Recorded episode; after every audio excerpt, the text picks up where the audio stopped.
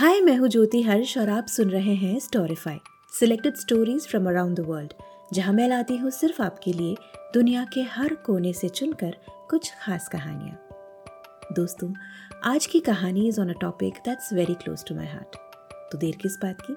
सुनते हैं आज की कहानी। द अनहर्ड साउंड अनसुनी आवाज़। बहुत समय पहले की बात है।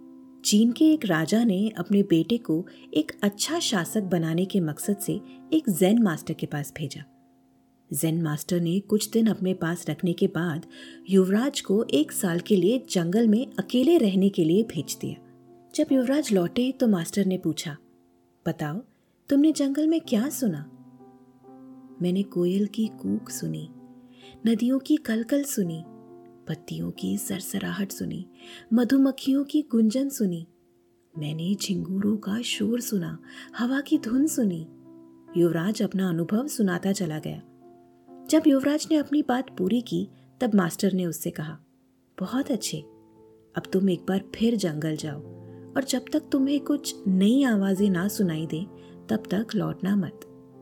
एक साल जंगल में बिताने के बाद युवराज अब अपने राज्य वापस लौटना चाहता था।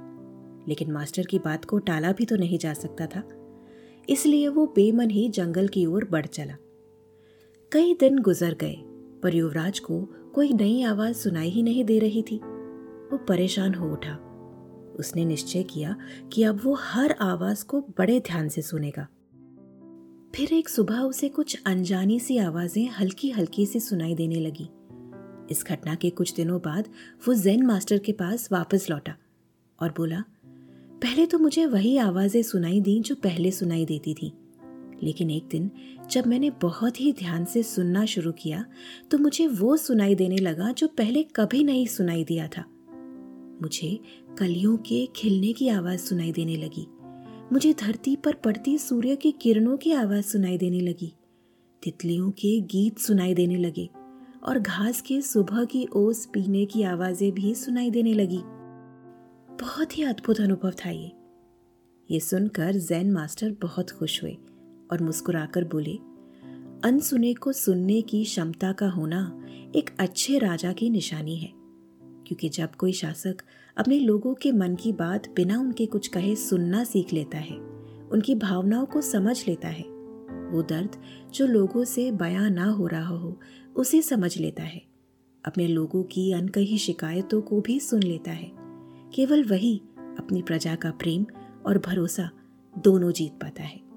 अपने लोगों की आवश्यकताओं को पूरा कर पाता है और इसे कहते हैं एम्पथी यानी कि सहानुभूति। दोस्तों, अच्छे लीडर्स तो कई हैं। एम्पथेटिक लीडर्स बहुत कम। लेकिन हर हुनर की तरह एम्पथी को भी डेवलप किया जा सकता है। आप चाहे अपनी टीम के मैनेजर हों ऑन्टरप्रन्योर हों, अपनी फ़ील्ड में लीडर हों आप एम्पथी से अपनी टीम को लीड करके देखिए you won't just be a leader any more you will become a role model दोस्तों ओपरा विनफ्री ने कहा है leadership is about empathy it's about having the ability to relate to and connect with people for the purpose of inspiring and empowering their lives. Friends, whatever be our vocation, let's try and become better leaders. तो ये थी आज की कहानी दी unheard sound अनसुनी आवाज़। आपको ये कहानी कैसी लगी कमेंट सेक्शन में ज़रूर लिखिएगा। आप मुझे अपने विचार ईमेल भी कर सकते हैं।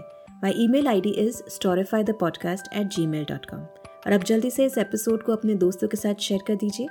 और हाँ इस पॉडकास्ट को रेट करना मत भूलिएगा। हम फिर मिलेंगे अगले हफ़्ते एक और कहानी के साथ। Until then take care stay blessed and may you be storified